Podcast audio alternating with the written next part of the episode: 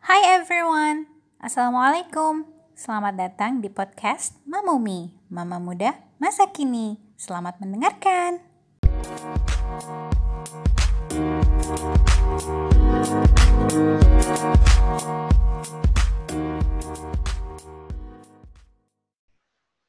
So it just became a terrible, second-class citizen period of time. There was no voting or anything like that. It's just no slavery. So it was a small upgrade. So that's when they also came out with these laws called Jim Crow, and that's when the segregation period happened. So that, 1865 until probably 1964. Yeah, I think 1964. I can't remember. Around that 1964 is when they ended segregation. So we had 100 years of white people have this and black people have this. Everything separate. So that's where the white school, the black school, the white toilet, the black toilet, the white fountain, the black toilet, the black fountain. All this is real. White people go in the front door of the restaurant. Black people go in the back door of the restaurant. This was the period of life after slavery.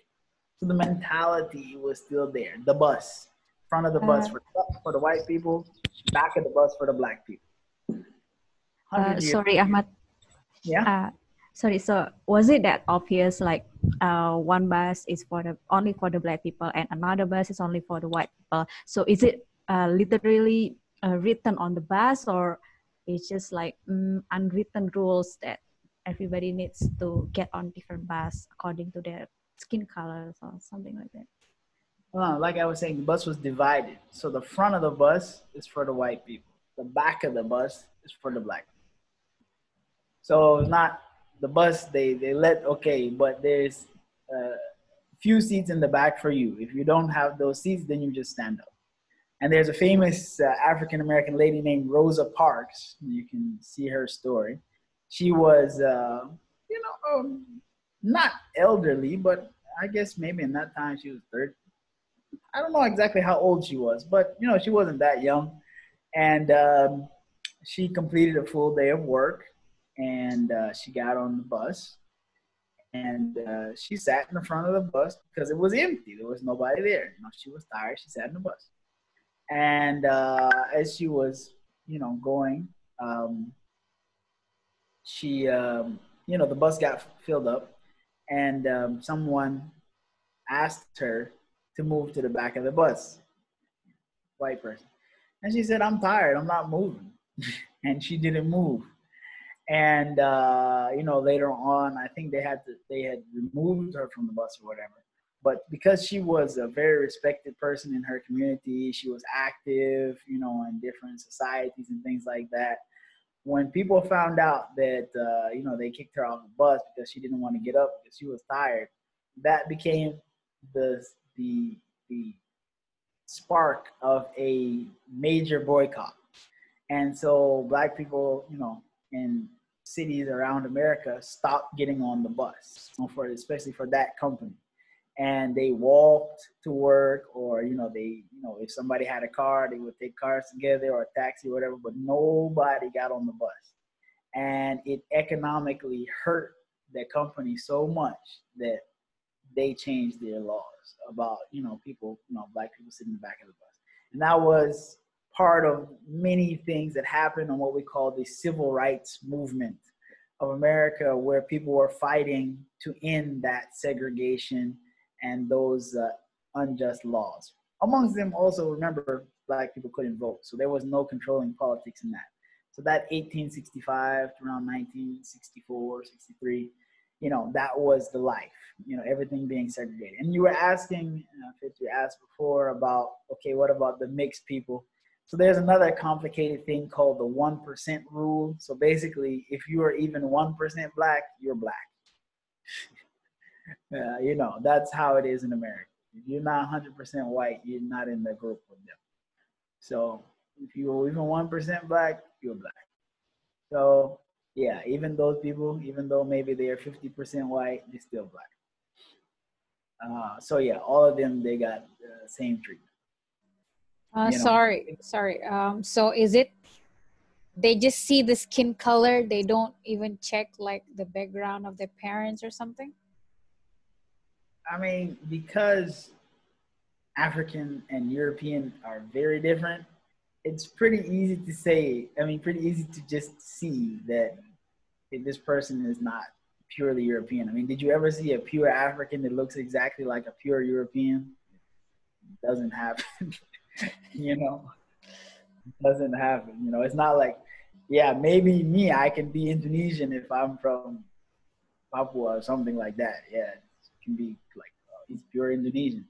There's no part of Europe where people look African, and there's no part of Africa where people look European, except maybe South Africa, but that's because white people came there from Holland or I don't know, I forgot where they came from. But yeah, there's white people in South Africa, you know, and they call themselves African, but they came from Europe a long time ago. But yeah, I mean, it's very easy to tell if someone is, you know, half white or whatever. It's pretty easy to tell. They have brown skin and they have curly hair. They're not gonna have blue eyes.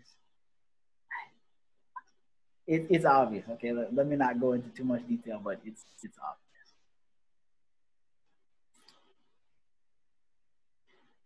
Yeah. So, I know you sent some other questions, but yeah, that was a difficulty. And this civil rights movement also led to the changing of immigration laws.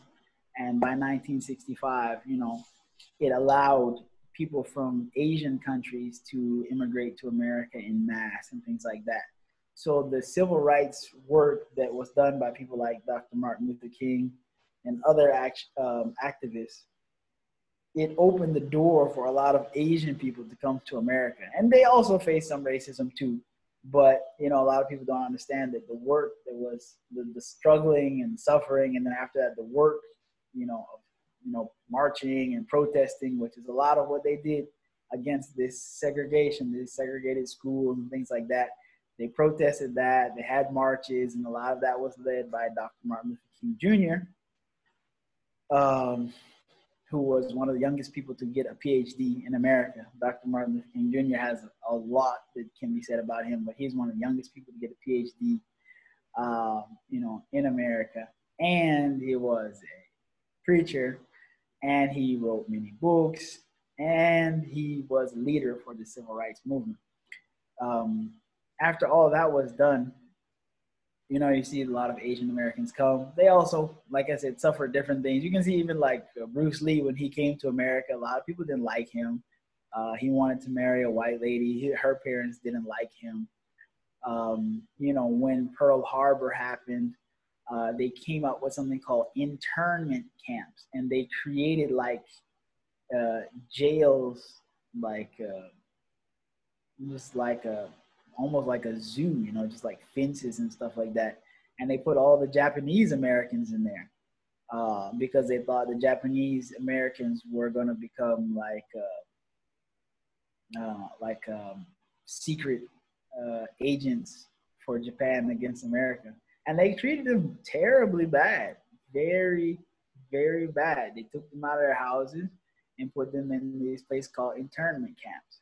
So you can see that too. So, I mean, the racism in America didn't only hit the black people. It hit the black people the longest and the hardest and the worst, but Asian people in America also face some things, you know? And that's the mentality of certain people in America. Now, there always have been people in America, white people, who are against slavery, who supported civil rights, you know, who helped. You know, there's people who secretly, you know, freed the slaves or taught them how to read, or a few people here and there, you know. I mean, you find these good people in history, but the majority, unfortunately, were either supporting it, you know, vocally or silently. So, yeah, basically that mentality in those kind of situations, you know, continued. So, you know, there's groups like the KKK, the Ku Klux Klan, you know, their belief is that the white race is the superior race, and they believe that this is part of the, you know, teaching of the Bible. You know, they were major people that used to just go around killing black people anywhere, anytime.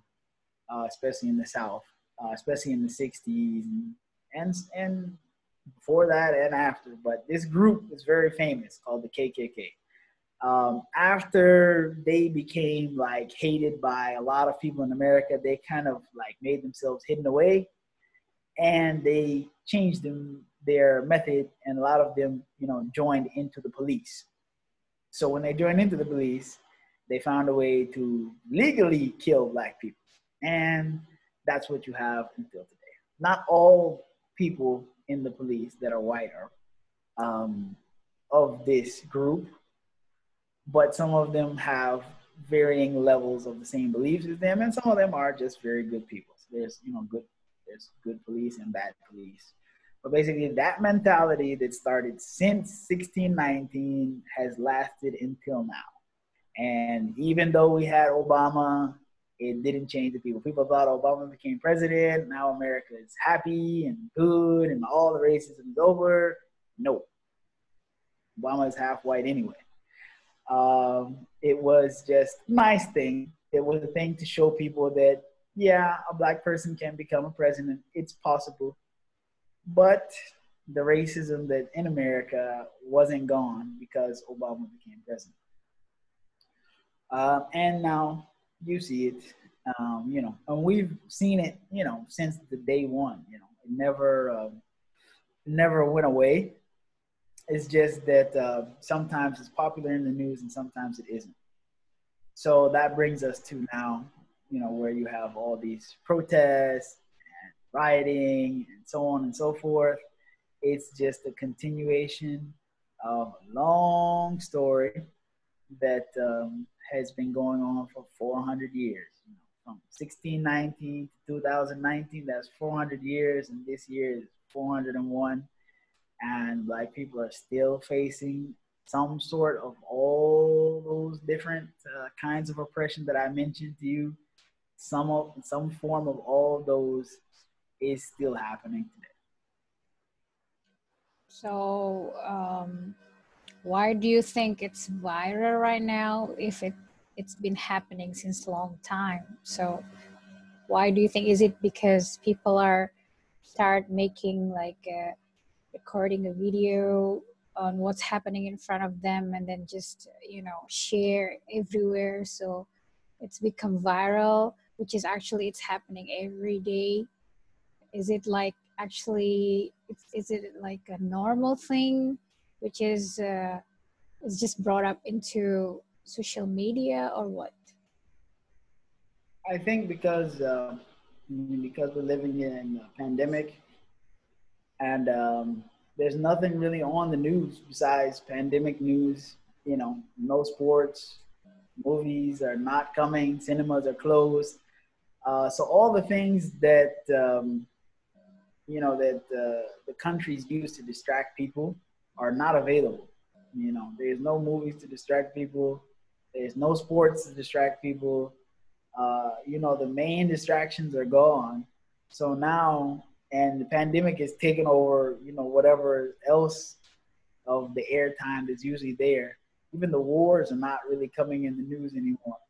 But this thing, because it happened in America, and, you know, because what happens in America usually goes viral anyway, because it's happening at a time where people are, you know, captive, and they don't have, I mean, people are locked down in their houses. It's just the only thing out there, and it's big.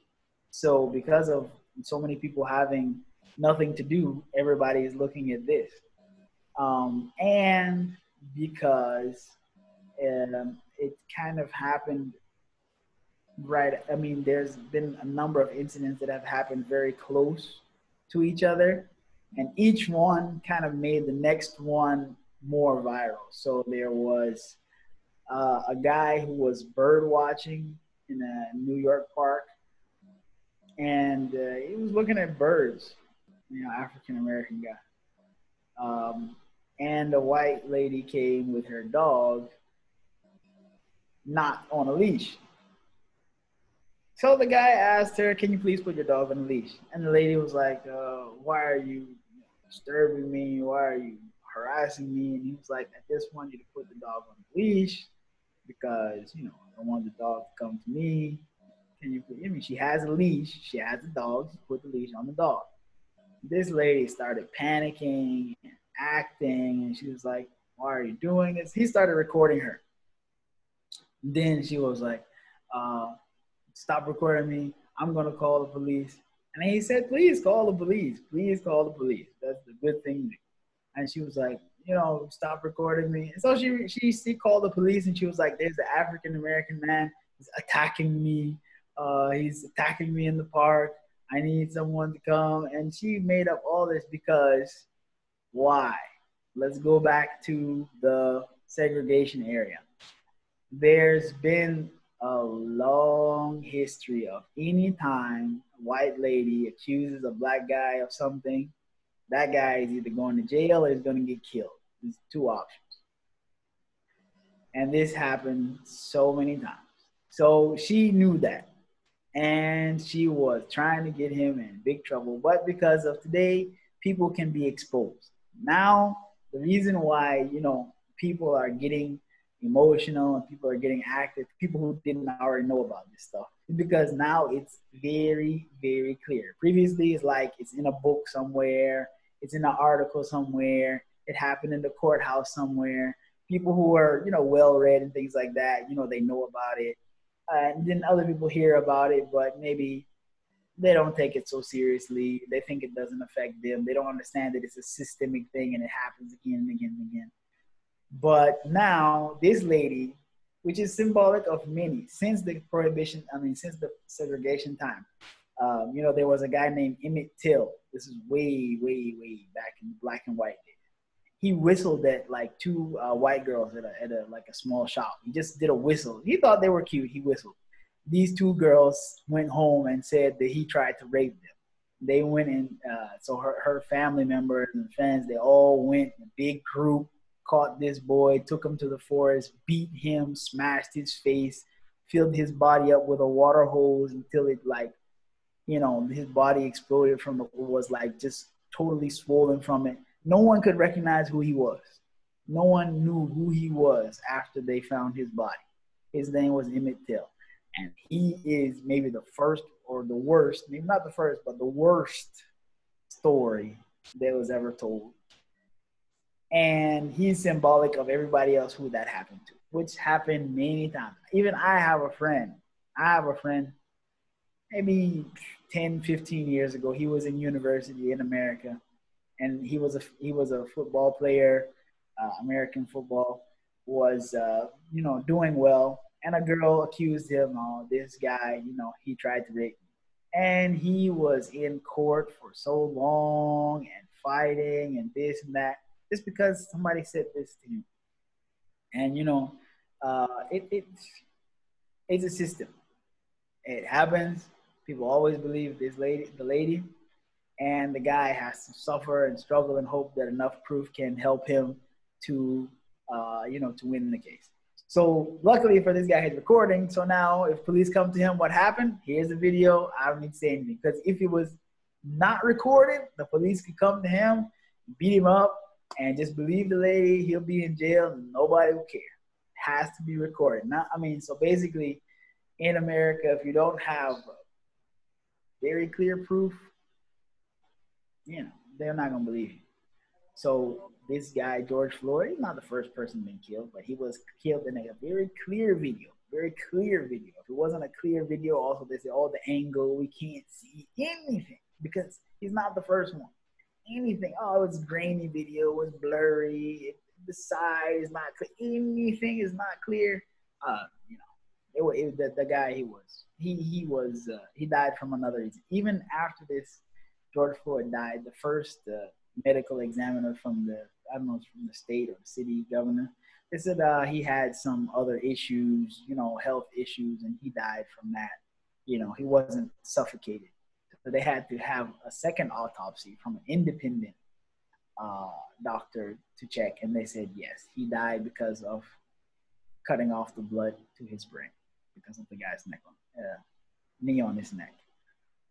So, you know, we honestly, you know, get tired of this. I should have said in the beginning I'll just say it now, that African American people are very, very tired of seeing this, tired of talking about it, tired of experiencing it, because every time you see it happen to somebody else, you think that it's you. So one of the other viral cases was the guy who was jogging in his neighborhood. They call him Ahmaud Arbery. Actually, Ahmaud is how Americans say Ahmed, so they probably wanted to name him Ahmed anyway, but they just didn't spell it right. But he was jogging in his neighborhood. Some white people thought he was stealing something. They didn't see him carrying anything, but they thought he was stealing something. And so they thought they have the right to just go and arrest him. They're not police.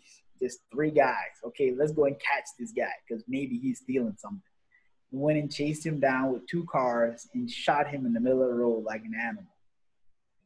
For what? What? Because he looked like he was doing something. And another guy, he did a social experiment, a white guy. He took off his shirt, he put on a baseball cap, and he ran around his whole city carrying a TV to see if anybody would ask him, did you steal that TV? And nobody said anything to him. But if a black guy was running around with a TV, he would get stopped 100 times by the police. So it's the system. It's the system. So right now, people are talking about systemic changes, the system in America of how policing works, of how, you know, all these cases of, you know, white people accusing black people of stuff just because they're black, you know, because they look at them and they see something different. They say, oh, this guy's black. He's probably stealing something. This guy's black. He's probably a criminal. This guy's black. Or maybe other people. He's probably a rapper, or he's a dancer, or whatever, you know, because they just have these stereotypes installed.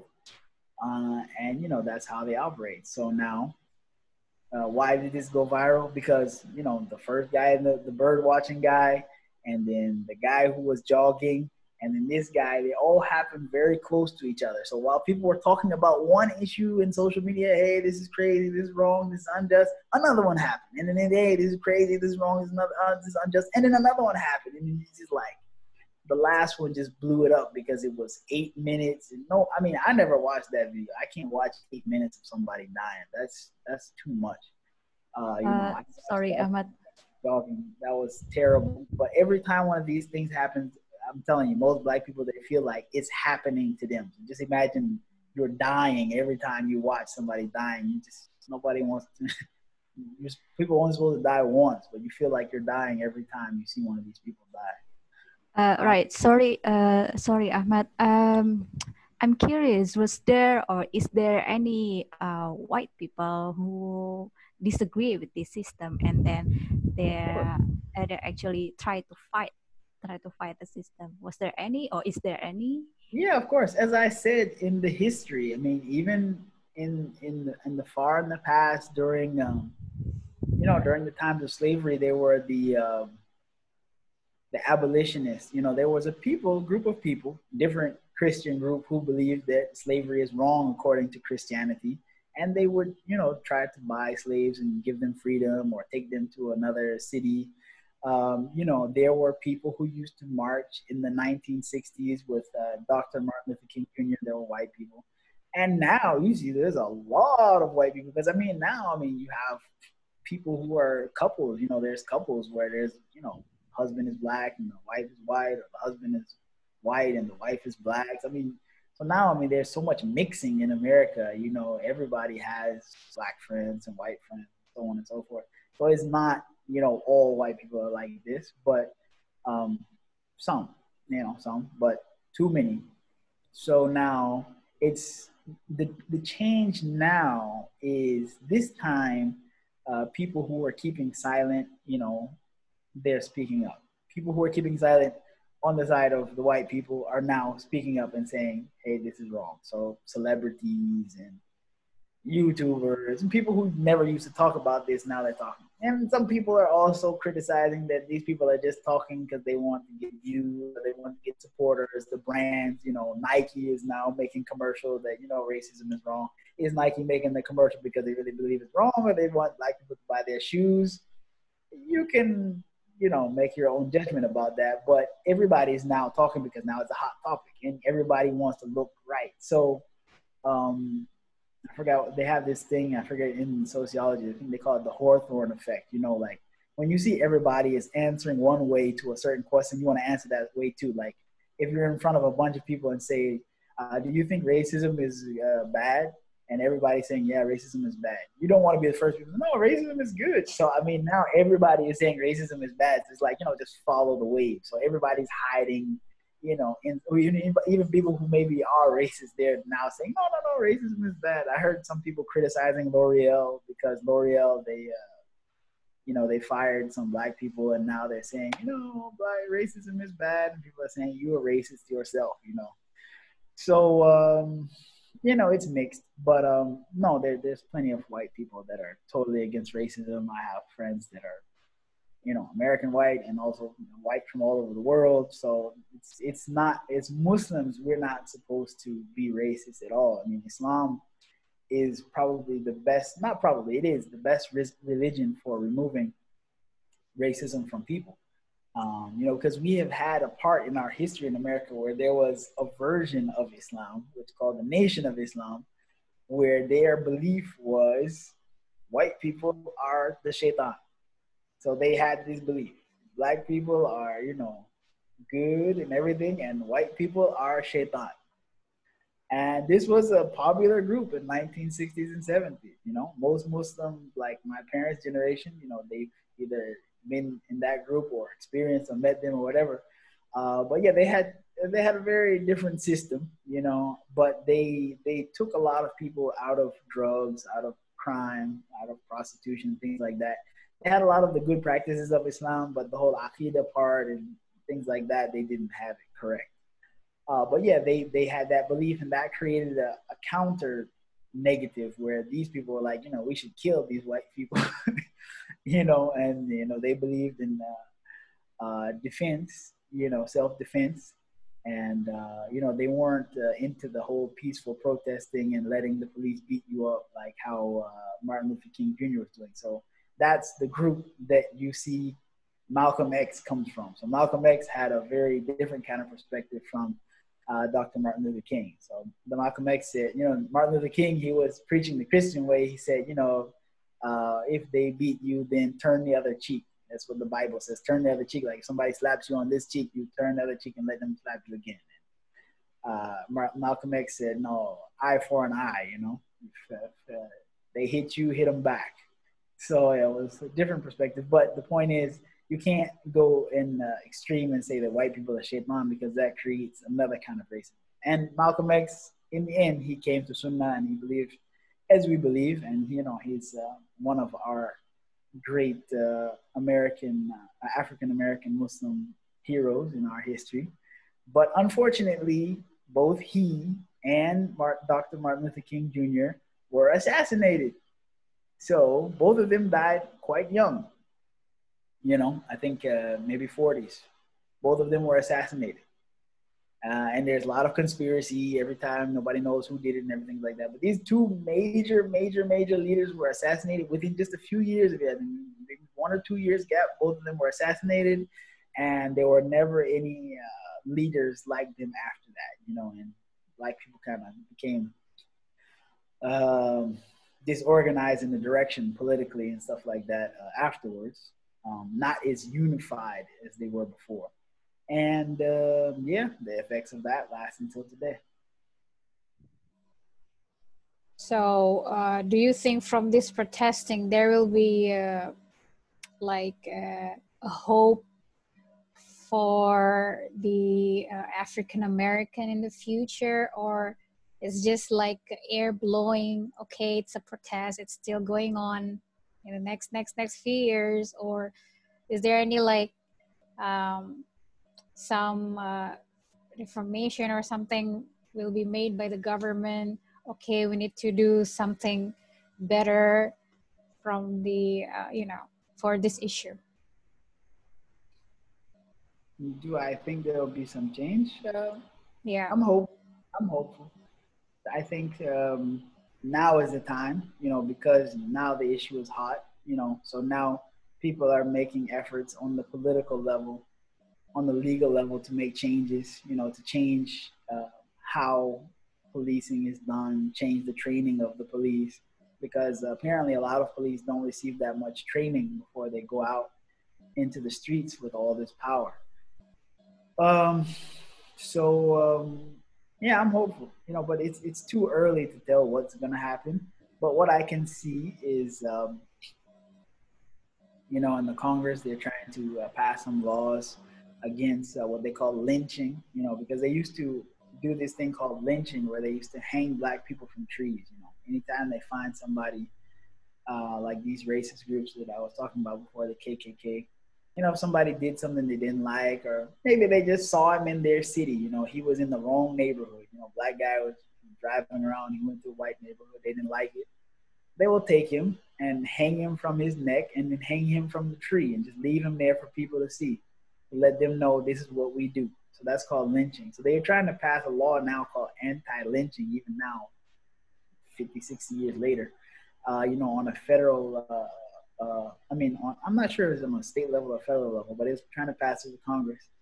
And, you know, there's one guy, he doesn't want it to go through because he doesn't want the police to go to jail and stuff like that. So they're fighting for it, you know, and America is a federal system. So every state has their own different laws. So it's not like, you know, one group makes the laws for everybody. There are federal laws and then there are state laws.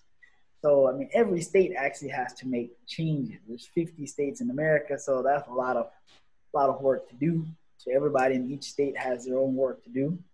But now is a golden opportunity. So I don't know what's going to happen, but I'm hopeful. I mean, I heard they just renamed one road in Washington, D.C. to Black Lives Matter Road.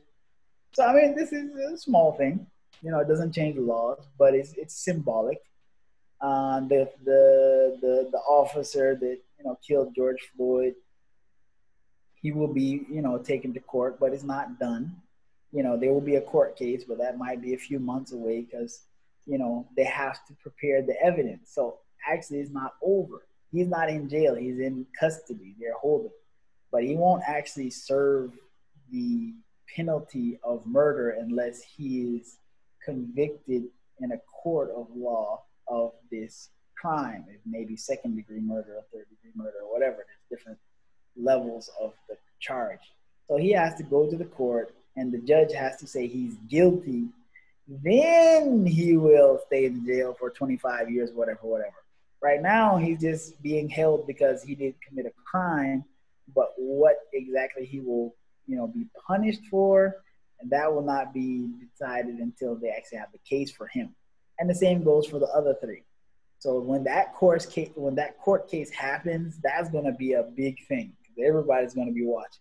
And there's going to be people who's going to try to mess it up. There's going to be people who's going to try to, you know, say the evidence is not sufficient. There's going to be people who are going to try to say that guy, he was sick and he just died because he wasn't healthy. There's going to be a lot of fighting around, I think. There'll be a lot of, you know, different sides on that court case. Who they're going to choose to be the judge for the court case is also going to be an issue. Sometimes the judges are corrupted. So that this issue is not going to be over until the court case for George Floyd happened. There's also a court case for the Ahmaud Arbery case. That hasn't happened. So until the court cases happen, until somebody is found guilty by the judge, the case is not finished. And so what everybody's doing now, they're just, you know, trying to make a lot of noise so that other laws can be changed, you know, so other things in the system can be changed so that these things can stop happening, so that racism can stop happening. But for these actual cases, you know, we have to wait to see what happens in the court.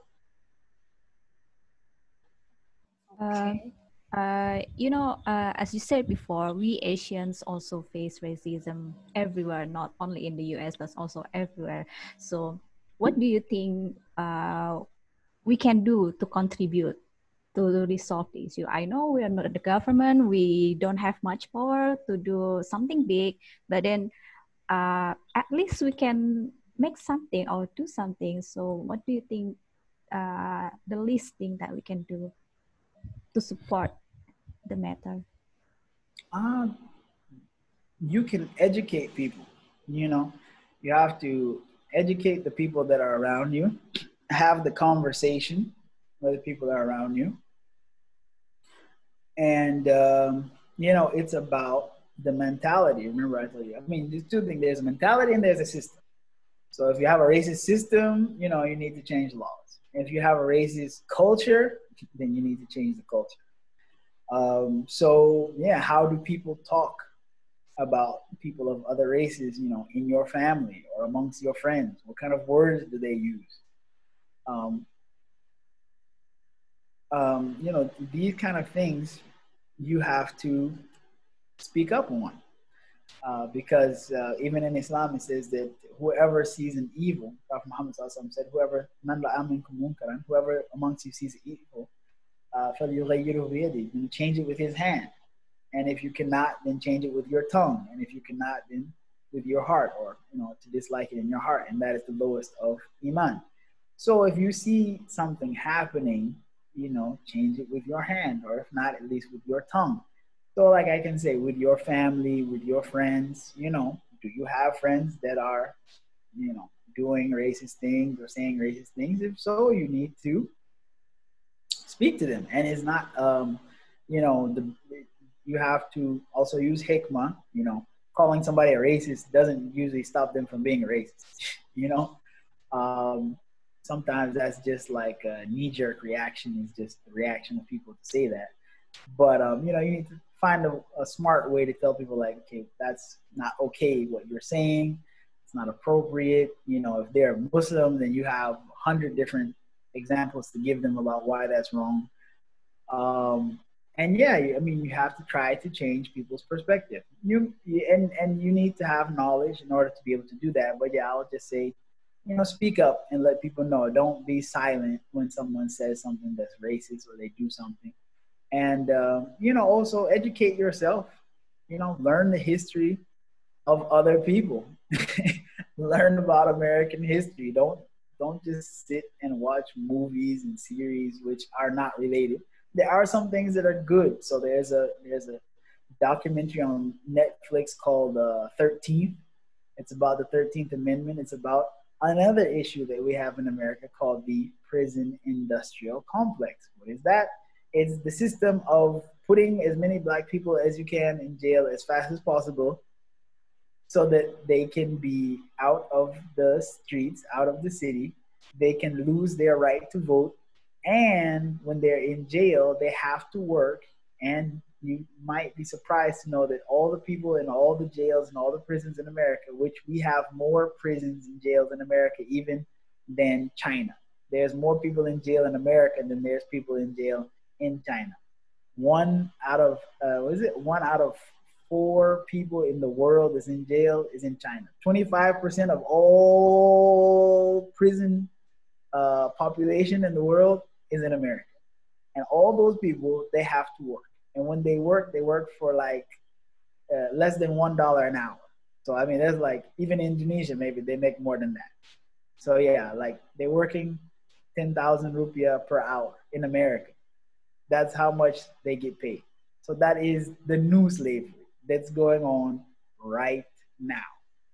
So there's millions of people in America in jails. They're making, like for example, the uniforms for the United States Army is made by those people in the jail. It's not made in China, because that would look so bad. It was made in America by people in jail. And their sleeping bags and so many other things. And there's companies in America. So, I mean, some people even say like Michael Jordan's shoes are made by, you know, these people in these jails. I'm not sure, I didn't get all the information, but that's one major thing. So yeah, shoes, bed sheets, you know, pillowcases, all kinds of different things are being made in America by prisoners for slave wages. So this documentary will tell you how they are doing this, of putting systemically, you know, they find somebody who's black doing a crime, put him in jail. Find a white guy doing the same thing, they just give him warning, let him go home. So that documentary, 13th, very educational, I recommend that. Also, there's a movie, I watched it with my family a year or two ago, it's called The Hate U Give. It will teach you about, you know, how does it feel to be a black person in America and how it feels to be afraid of the police, you know, which is a very real thing. you know, how the parents teach their children how to survive any kind of interaction or communication or scenario with the police, and also how it still happens that the police accidentally or unnecessarily kill Black people. So that movie, The Hate U Give, The Hate, and then it's just the letter U and then the word give. That's very good. And the initials of it, THUG, spelled thug, which is what, you know, one of the words that you know, the police and politicians they use for African Americans. Another bad word, means criminal. You can even see Donald Trump saying this about the protesters, and these are thugs. And then the people who are going into other protests, you know, white people with guns going to protests, he calls them the good people. So yeah, the words, there's a lot of words, wordplay that goes into a racist system. So, you know, just pay attention to the words that people use and the words that you use. And, you know, ask yourself, you know, is it suitable, you know, or is it something wrong? Okay, so I wanted to add maybe as my experience, I've been traveling also to different countries. So the more you made friends, which is outside than your society, the more you get to know people more. Example, like in UIA, so many Malaysian students, they're like amongst themselves, they're making group, and they didn't, you know, some of them, not all of them, but some of them, they didn't want to make friends with the internationals. It's just some because they don't know how to speak English, or they're not very confident with their English, but also, yeah, beside that, they thought about something, you know, like some negative thoughts or positive thoughts about certain people where actually they didn't know them. So it's different when you meet Malaysians who actually having international friends. So the way they think also different. So I think it's better if you actually, you know, make friends with people like these instead of just being with your community only. So your mindset will be open, you know. So yeah, I guess we've been spending more than an hour, maybe, I think. Yeah, any conclusion from, you know, closing statement from you, Ahmed? Just thank you for having me. I tried my best to summarize the topic, very big topic. I think we did pretty good. So yeah, I would say just, you know, continue to educate yourselves. And I mean, if you're not in America, you don't have to do what the American people are doing. But see the issue in your own communities, in your own societies, in your own family, and do something for it. So, I mean, like, actually, I saw one of my friends, he posted you know, something about Papua Lives Matter, and he was saying how people are being killed there and stuff like that. So I don't know what's happening, but I guess something is happening there in Indonesia for those people in Papua. So yeah, I mean, see what's happening in your community, you know, that's similar to this issue.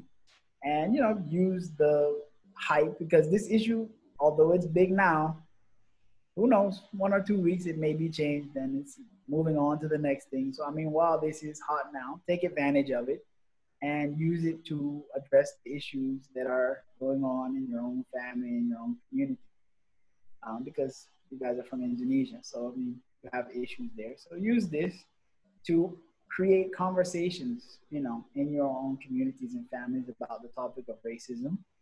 And also, I mean, as Muslims, you know, in a Muslim country, talk about how this is wrong in terms of Islam, not only in terms of humanity, but against your own religion. You know, the worst thing, which I have experienced, is when, you know, when you meet a racist Muslim, that's a really, really terrible thing.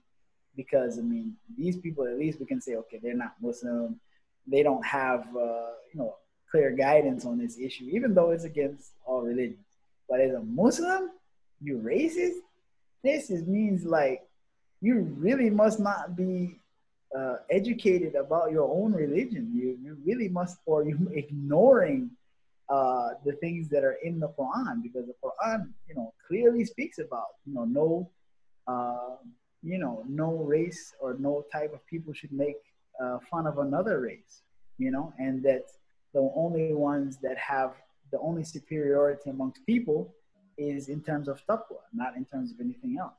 So I would say definitely, you know, please take this issue and use it to create conversations and education in your own communities and families, and you know, do learn more about other African American people. There's one guy in Indonesia, he's pretty popular, he's African American, he was on the TV show. His name is Langston Hughes. Maybe you can interview him. He'll have a different perspective. You know, he's an artist, and he's been in Indonesia a long time. He can speak Indonesian as well. And he's got a unique story too. You know, he's a Muslim. So yeah, you talk to more people, you get more perspective, and hopefully, inshallah, we all come out of this as better and more educated on the matter, and do justice so that, you know, we on the Day of Judgment, we don't have this as one of the things that pulls us down.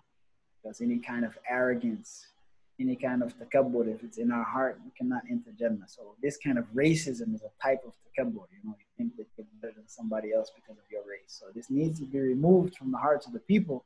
Otherwise, it could lead them to having punishment in the akhirah. And that's just something that, you know, Muslims really need to know and pay attention to, or remind each other about. So yeah, that's my closing statement, and thank you very much. Yeah, thank you so much, Ahmad. I've learned a lot today, and I know many people will learn so much from this, because this issue definitely is not, many people are not familiar with this issue. I know you've been to Indonesia, and you know how we see people that looks like different from us. We don't see a lot of you, and we don't see a lot of non-Asians. So I hope this will give you a whole new perspective for many Indonesians, and I hope a lot of people learn new things from this video and podcast. I'm gonna speak Indonesian now. Jadi teman-teman, ini benar-benar banyak banget ya yang kita pelajari sekarang. Dan kata Ahmad tadi benar, bahkan di Indonesia pun ada isu-isu seperti ini, dan aku yakin banyak dari kita pun nggak familiar, bahkan tentang isu Papua ini aku yakin orang Indonesia pun banyak yang nggak tahu gitu. Jadi aku harap ini jadi apa ya, trigger, pemantik untuk kita belajar lebih jauh tentang hal ini gitu. Terima kasih teman-teman yang udah dengerin. Ini lama, tapi aku rasa insya Allah bermanfaat untuk kita semua ya. Insya Allah. Selanjutnya nanti untuk episode selanjutnya masih akan ada obrolan dengan Brother Ahmad lagi tentang pengalaman-pengalaman dia ya di Amerika dan di luar Amerika. Yeah. So, thanks everyone. Thank you very much. Thank you so much for the time, Ahmad and Kak Putri. Now, assalamualaikum. Terima kasih sudah mendengarkan podcast Maumumi. Semoga ada manfaat yang bisa diambil ya. Jangan lupa follow akun Instagram kami, yaitu @podcast.maumumi, dan subscribe atau ikuti saluran YouTube kami, yaitu Podcast Maumumi. Assalamualaikum.